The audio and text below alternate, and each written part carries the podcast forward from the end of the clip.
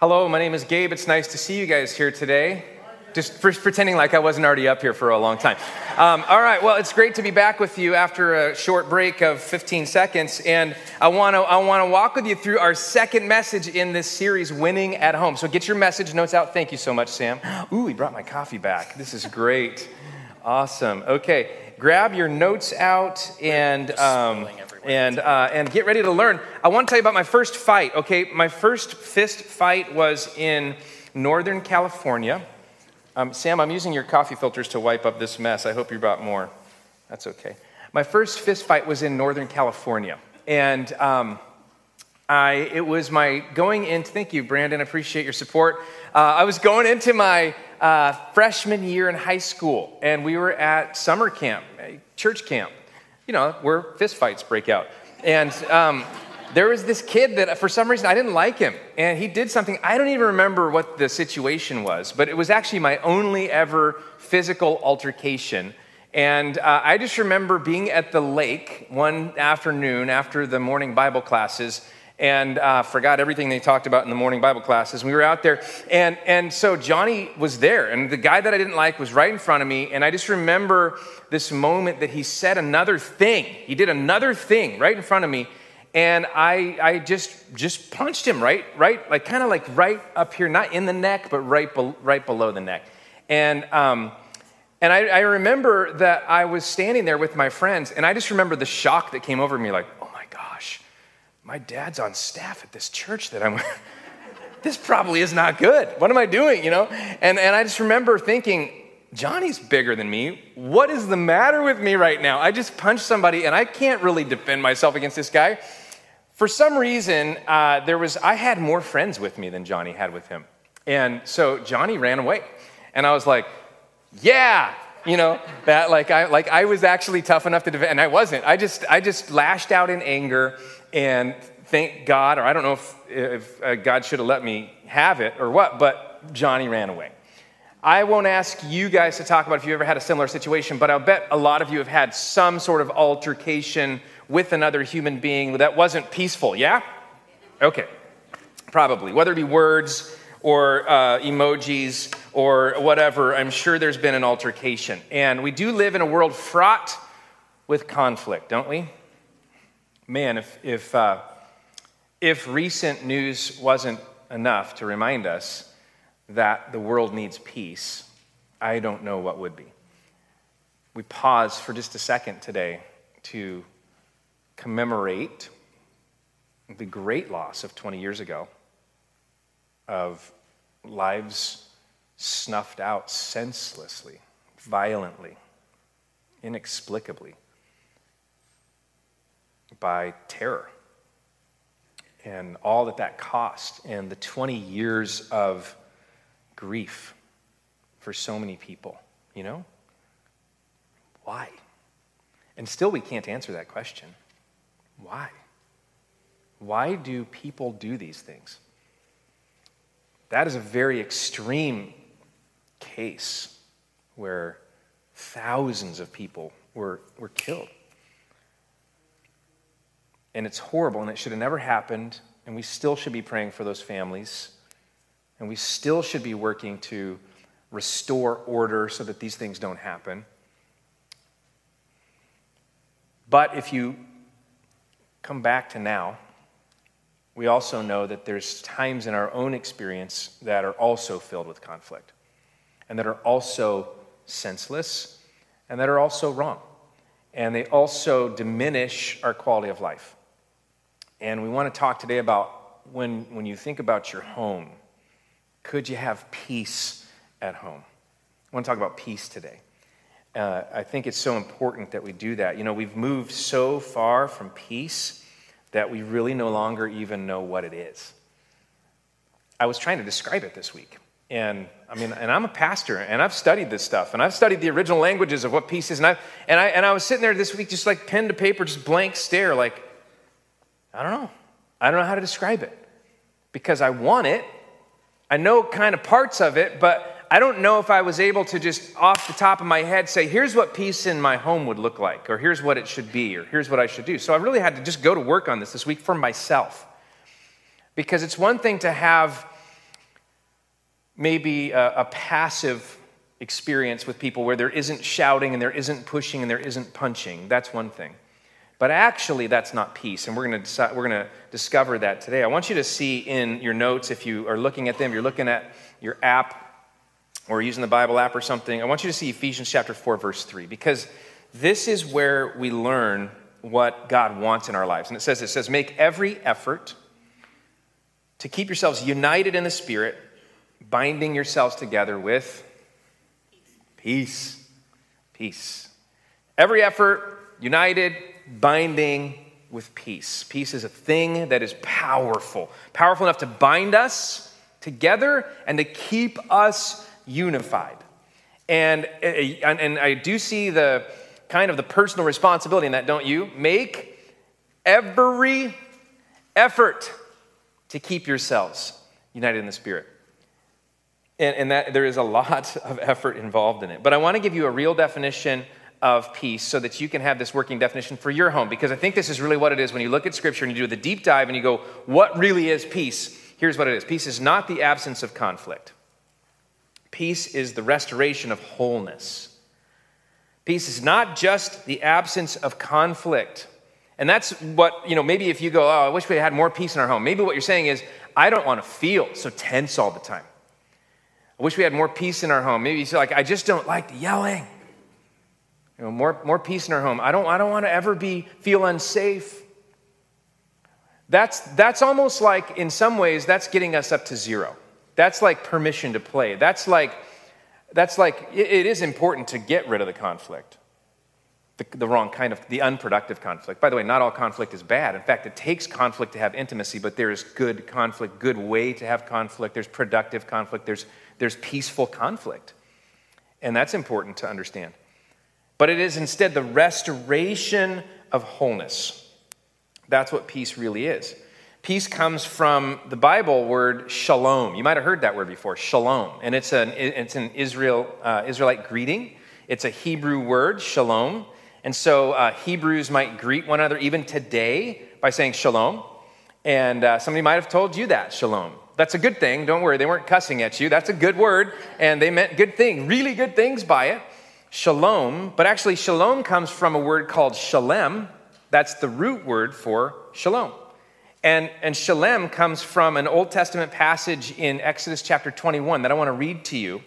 And it is all about restoring wholeness. So let me read you this verse and explain why this is so stinking important for our lives. It's kind of a funky verse, though. It's going to get weird for a second. You guys ready? Here we go. Suppose someone, this is Moses talking to the Israelites when they were wandering around in the wilderness, trying to figure out what it meant to follow God's rules. He said, Suppose someone digs or uncovers a pit and fails to cover it, and then an ox or a donkey falls into it. Well, then the owner of the pit must pay full compensation to the owner of the animal, but then he gets to keep the dead animal. I mean, I love that Moses throws that in. Well, he gets to keep the dead animal. It's, the Bible is so practical. Because you might be wondering, like, well, what do you do with the dead animal? Well, he answers the question right there. But look at the words I underlined in your notes. It's the words pay full compensation. Do you know what that word is? shalem. The owner must shalem. What does that mean? Restore to wholeness the person who lost something. That's what has to happen if we're going to have peace. Now, I have a little jug of water here.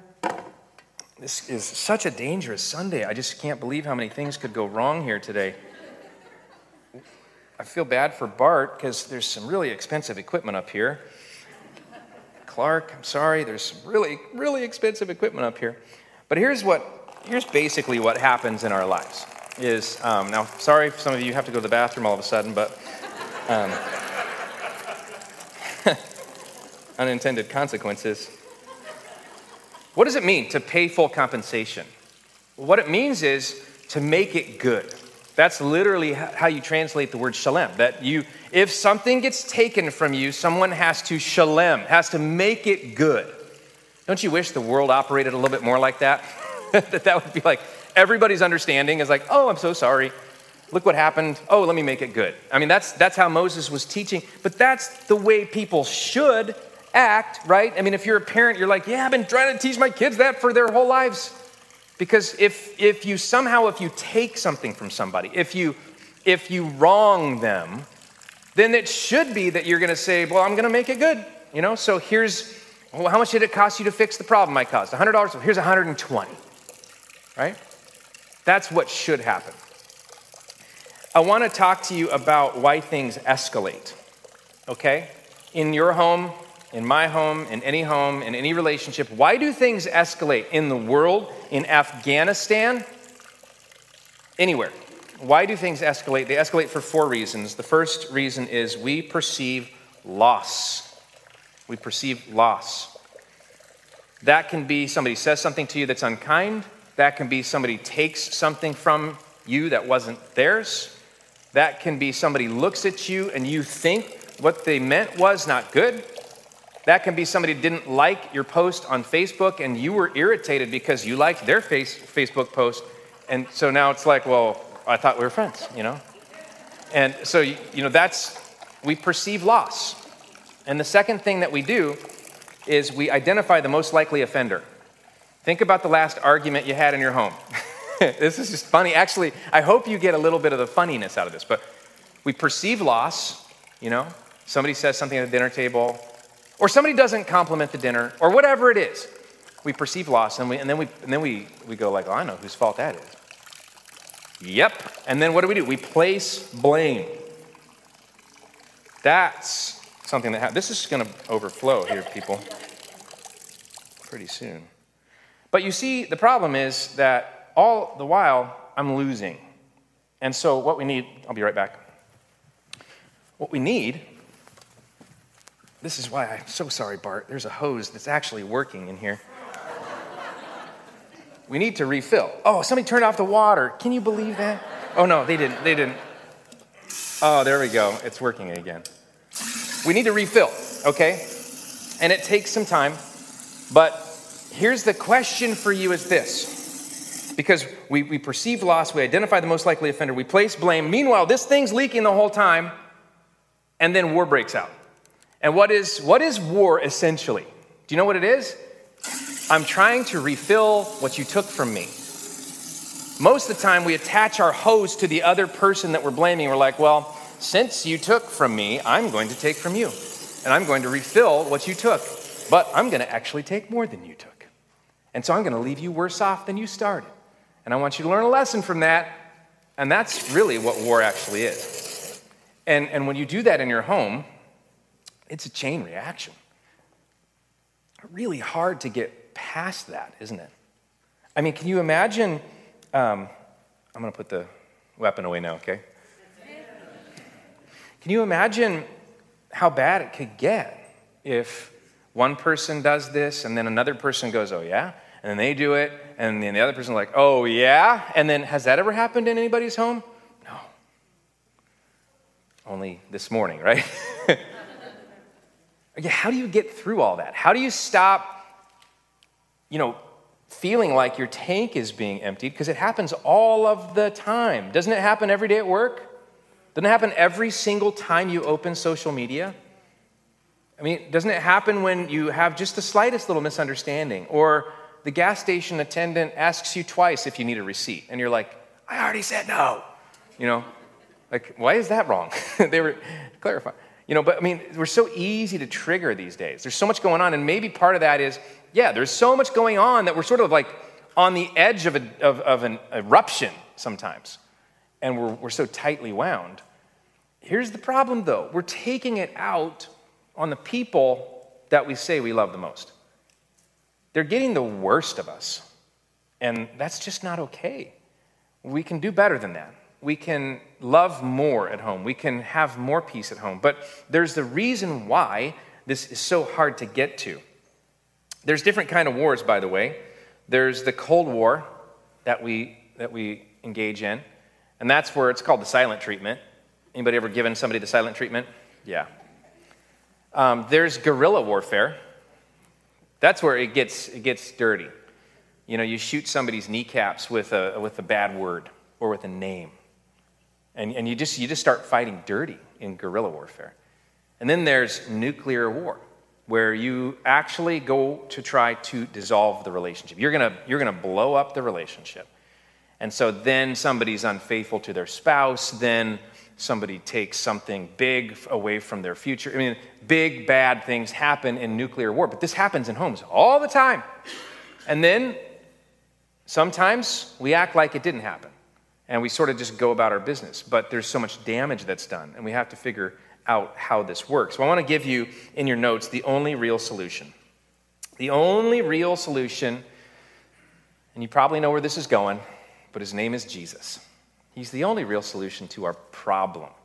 That we lack peace, that we don't have it, we don't even know what it is. We wouldn't even be able to describe it fully to somebody because the problem is we're not experiencing it in the depths of our being, in the, in the, in the, you know, in the recesses of our souls. We don't have peace.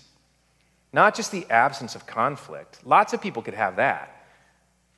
We don't have the restoration of wholeness. And that's what Jesus came to do. Look what it says in Isaiah chapter 9, verse 6. This is a prophecy about Jesus coming. And it says this it says, For a child is born to us, a son is given to us. The government will rest on his shoulders. He will be called Wonderful Counselor, Mighty God, Everlasting Father, Prince of Shalom. The Prince of restoring everything that was taken from you. No wonder they were looking forward to his coming. If you think about the people who'd been through all of the historical mess of Israel's history, no wonder when somebody said, There is coming somebody who's going to be the Prince of Peace, he's going to give you back everything that's ever been taken. Oh, I hope that means something to you if you've lost somebody. I hope that means something to you if you've had to declare bankruptcy during COVID. I hope that means something to you if you've gone through extended sickness. Or if you're so stressed out because of all the stuff you're having to juggle right now and you're like, I just don't know if I can make it another day, I hope it means something to you that the Prince of Peace is here. That his whole reason for coming is to give us back everything that's been taken, to put us back into the wholeness that he created us for. It's beautiful, absolutely beautiful. I was at breakfast this morning with a new friend named Michael. And he told me that he had been wrestling through this question when he was reading this verse one time. And he said that he was asking God the question, What does it mean that you're everlasting Father? And I thought, that's a pretty good question. What does that mean? When, when the Bible predicts that, that Jesus is coming and it's going to introduce us into a relationship where it's everlasting Father, what does that mean? And, and Michael said, he, God showed him in that prayer that what it means is, Michael, you never have to leave my house. You never have to leave my house. I'm the everlasting Father. Oh man, that's good. If you think about that in relation to what we're talking about, there's always going to be the Father there refilling your tank. You do not have to be the person who grabs the hose and refills your tank. That's his job.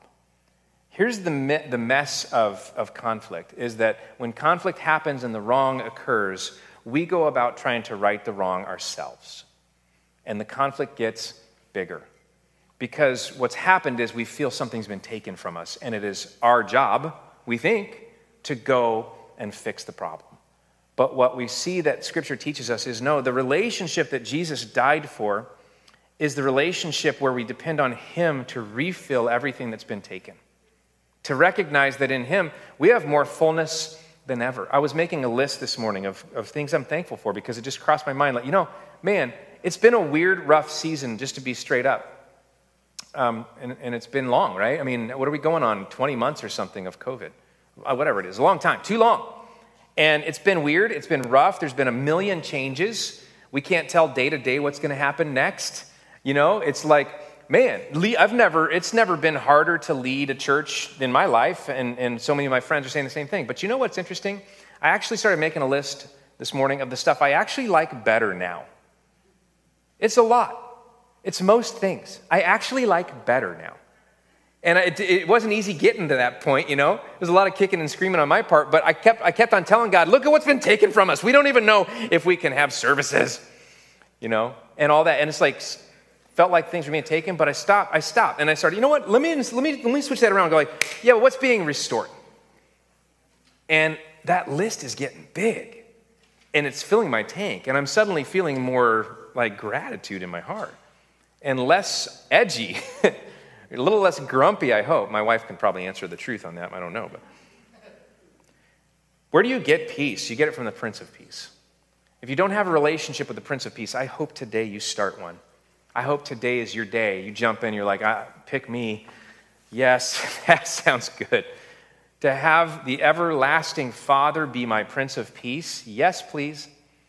Where I don't have to go grab the hose and always be like, man, I can't believe you did that, you know. Oh, I turn the water off again. I can't believe you did that. I got it. You know, we're spending all of our time doing this. You ever notice that?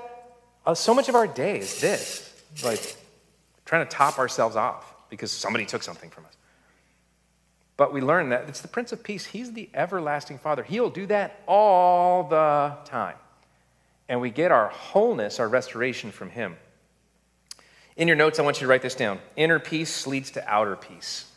Inner peace leads to outer peace. The reason why homes are filled with conflict is because the individuals in the home don't have peace in their soul.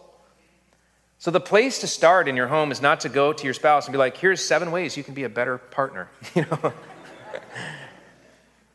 the place to is like, do that to yourself. Man, how about start with, are you connecting with the Prince of Peace on a regular basis? You know, have you given him all of those misgivings? Have you, have you cried to him first? You know? Have you entered into that kind of relationship that's this dance of receiving? first so that you can give, of letting Him overfill you. I like what David said in Psalm 23. He says, My cup runs over. Well, how do you get that? Because he also said that he was in a relationship with the Good Shepherd that made him lie down by streams of water. I mean, he was receiving in, in more measure than he was giving out. That's why his cup was overflowing. And if you want peace in your home, you got to start in your own soul. You got to start by saying, I'm going to be connected to the restorer. He's going to fill my soul. I'm going to, I'm going to focus more on what he's giving me than what other people are taking from me. And then soon enough, you're going to have the capacity to go ahead and weather that little storm and not freak out about it. It says in 2 Thessalonians 3:16, I like this. Paul says, "Now may the Lord of peace by the way, when the New Testament uses the word peace, it uses the word eirene, which is a Greek word, which means the exact same thing. It means made whole. So Paul says, May the Lord of making people whole himself give you his wholeness at all times and in every situation. The Lord be with you all. Isn't that great? All times, every situation, I think that about covers it. Nothing could be happening in your house where this verse couldn't be true. And it's time for us to lean into him for that. I was talking to Pastor Ken this week, and um, we were talking about this topic, peace. And he said, You know, one of the things that people often tell me and Luetta is he said, they, they walk into our home and they say, Man, this just feels like a place of peace. And I, I would agree with that. I mean, when you walk in, it does feel like a place of peace. And I started thinking about what does that mean? Wouldn't you like your home to be described that way? Wouldn't that be a great vision for your home? Somebody walks in and it's like, you know what this is? This is a place of peace. Well, what would that be? You know why, you know why people would say that? Because they would trust that if they step inside your home, nothing's going to be taken from them. Not in conversation or any other way. That instead it's going to be a building experience. That it's going to be a part of connecting with somebody who can help you receive the wholeness that Jesus has in mind for you. That's what it means to have a home of peace. Wouldn't that be an amazing vision for your home and my home? oh, this is a home of peace. That doesn't mean because they never yell in this home. It means because the Prince of Peace is here. And he's restoring the people who are in this home because that's the tone of this home. And that's the point of this home. I like what Matthew 5 9 says. It says, God blesses those who work for peace, for they will be called the children of God. Wow. So, how do you be a peacemaker in your home? How do you do that? Do you constantly walk around with the hose and you look for somebody whose tank is leaking? You're like, oh, let me, let me fill that up. You know, let me go, sorry, I'll be right back. You fill up somebody else's because it's happening all the time. That's not how we do it. That's not how we do it. Here's, here's all we can do we gently take them by the hand our brother, our sister, our husband, our wife, our children, our parents. We gently take them by the hand and we walk them to the cross. The only place where a soul can be made whole. And if you have not yet experienced that today, uh, or if it's been a while and you're far from that kind of peace, could we come back to it today? Would you, would you pray with me today that God Himself will make you whole? Let's bow our heads and pray. God, thank you so much for your love for us. Thank you so much for your peace. Thank you, Jesus, for being the Prince of Peace. You do what none of us can do. You, you, you don't just fill us back to where we started, you make our cup overflow. And today we want to rely on you. So I'm repenting, God, of my own need to fill my own tank in those moments where I perceive that somebody's taken something from me. And then I try to go take it back. I'm, I'm repenting of that, God. And I'm asking you to help me go a new way. And that is to run to you in those moments, to run to you to be my peacemaker, to, to make me a peacemaker. God, I pray for the person who's in here who's, who's ready to say yes to your peace, to your love, to your forgiveness. If you've never yet stepped into the relationship with Jesus where He is your Prince of Peace, I want to invite you to it today. You could tell Him right where you're seated. If you're online and you're watching, if you're right here in the auditorium, you could tell Him right where you're at. You can say, Jesus, today I'm choosing to believe in you. I believe that you died for my sins, that you were buried in the grave, that you rose on the third day, and that you are alive for me today. I want to give you my life as best I know how. I want to receive from you all of the wholeness that I know I'm missing.